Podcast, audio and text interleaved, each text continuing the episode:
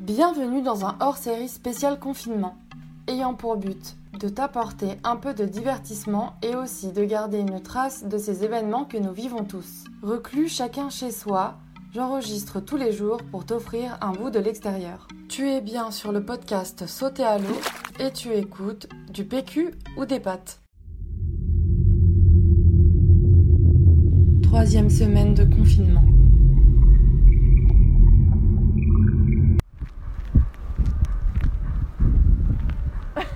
J'ai déjà mal aux jambes.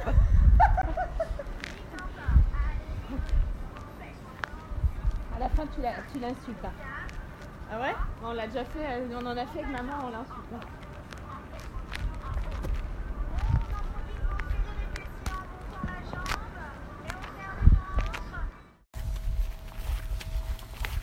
Tu fais quoi papa? Hein? Tu fais quoi? Je toi, je coupe. Pourquoi? Bah non, comme ça, je viens voir ce que tu fais. Là, je taillais le... le rosier, là. Ah oui, exact, j'avais pas vu. Regarde, Dodge, il veut absolument passer de l'autre côté. Ouais.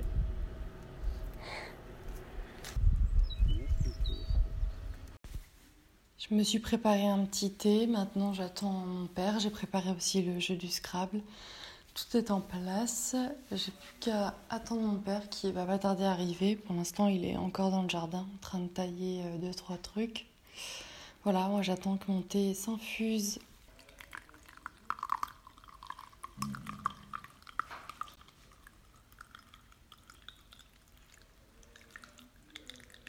Et toi aussi? Non, tu- Bah, c'est toi qui commence.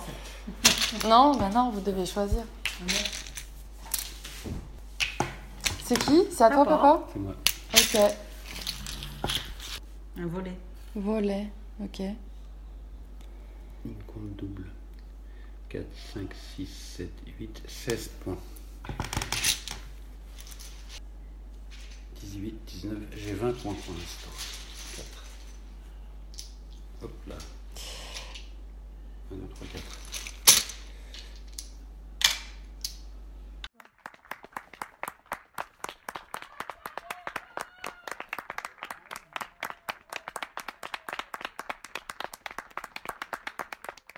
C'est plutôt de qualité, hein. Tous les produits de qualité français se payent, se sont toujours payés. Oui. Maintenant, tu payes le prix fort, t'as de la qualité, on le sait très bien. Mais bien sûr. En revanche, aujourd'hui, avec la mondialisation, et puis le panier des gens, parce qu'il y avait quand même malgré tout un souci économique, on a quand même pas mal fait de rien. mal en France, on on va pas refaire tout ça, mais les gens vont acheter aussi au moins cher, quoi, dans tout, dans l'alimentation, des choses comme ça. Et là, avec la crise, c'est en train de changer. là. Ouais, ouais, ouais. Bah, les gens goûtent aux produits locaux. Voilà, ils redécouvrent les produits locaux, de net en plus. Voilà. Ah, ça marche. ça y est. Ah, il y a Feria. Allez, Mimi. Ah. Et puis le fait de ré- réindustrialiser, Oui. ça pourra quand même redonner peut-être aussi un petit peu de d'emploi malgré tout, même si ça sera beaucoup automatisé, mais bon. Dans l'épisode précédent, je vous avais dit que j'allais regarder Et Dieu créa la femme. Au final, on l'a pas fait à ce moment-là, mais on l'a bien regardé cette semaine. Donc, euh, c'est un film qui a été euh, réalisé par Roger Vadim et j'en ai fait une petite analyse. C'est un film qui fait débattre, donc euh, pour moi, j'avais envie un peu de, l'analyser.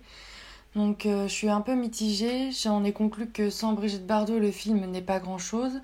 Le scénario est basique et aurait pu mieux être développé à mon goût.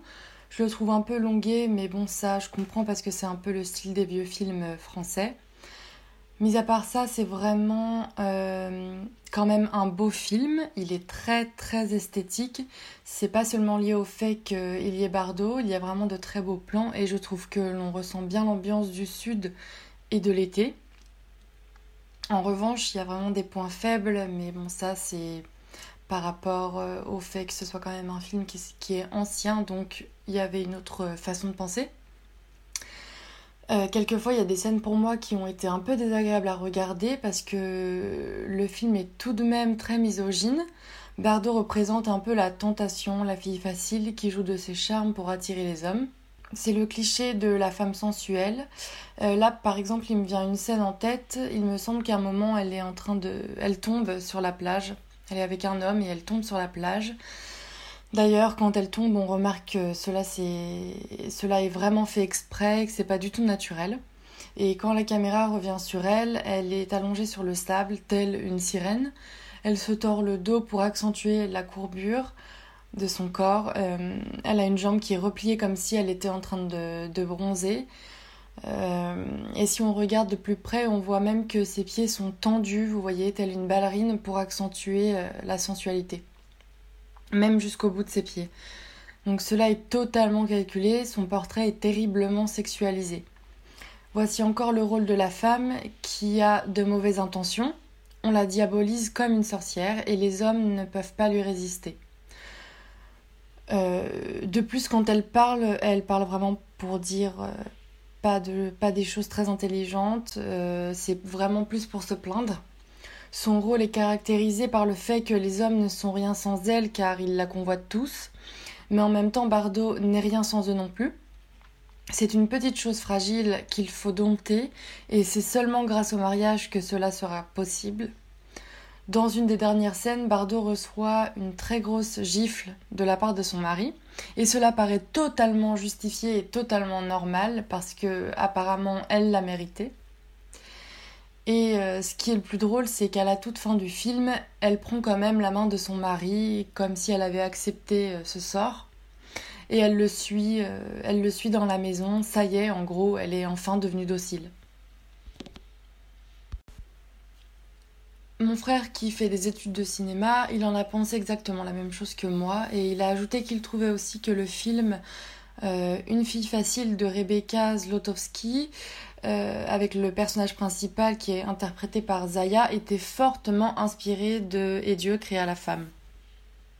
Surtout dans l'esthétique. Après, dans le contenu du film, je ne sais pas parce que on n'en a pas plus parlé et je l'ai pas vu, donc je peux pas vraiment euh, dire ce que j'en pense.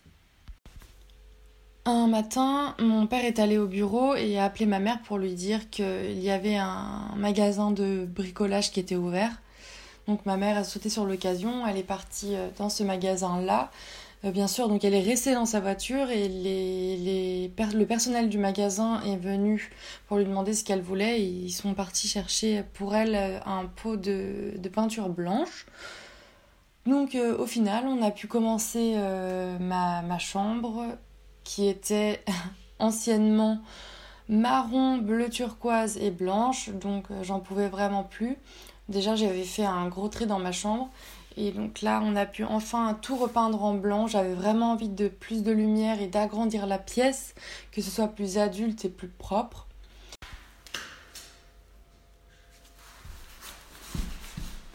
Je me contre la plante. Oui, c'est ça. Attends, comme ça le plus près possible. Voilà.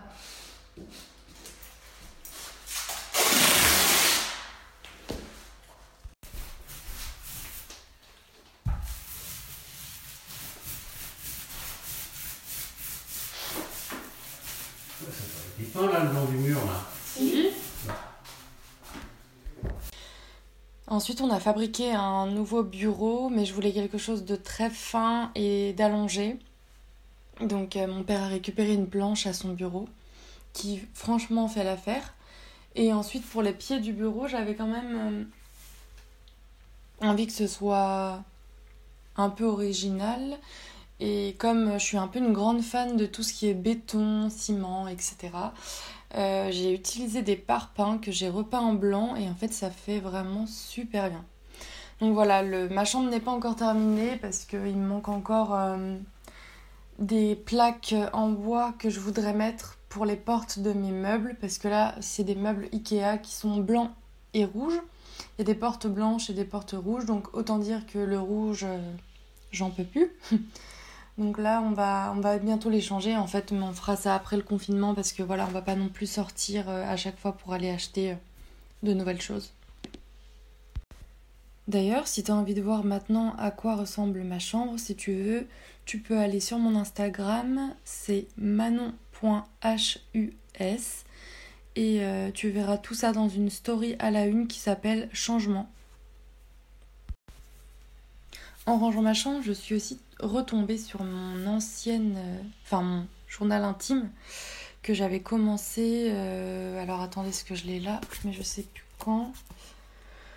Ah, en 2017. Donc j'avais écrit pas mal de choses en 2017, mais je me suis arrêtée d'écrire. Je sais pas trop pourquoi. Je, pense que je ressentais plus trop l'envie, ni le besoin. Mais euh, là, je sais pas, j'ai vraiment envie de m'y remettre. Je me dis que ça peut être sympa de refaire ça pendant le confinement.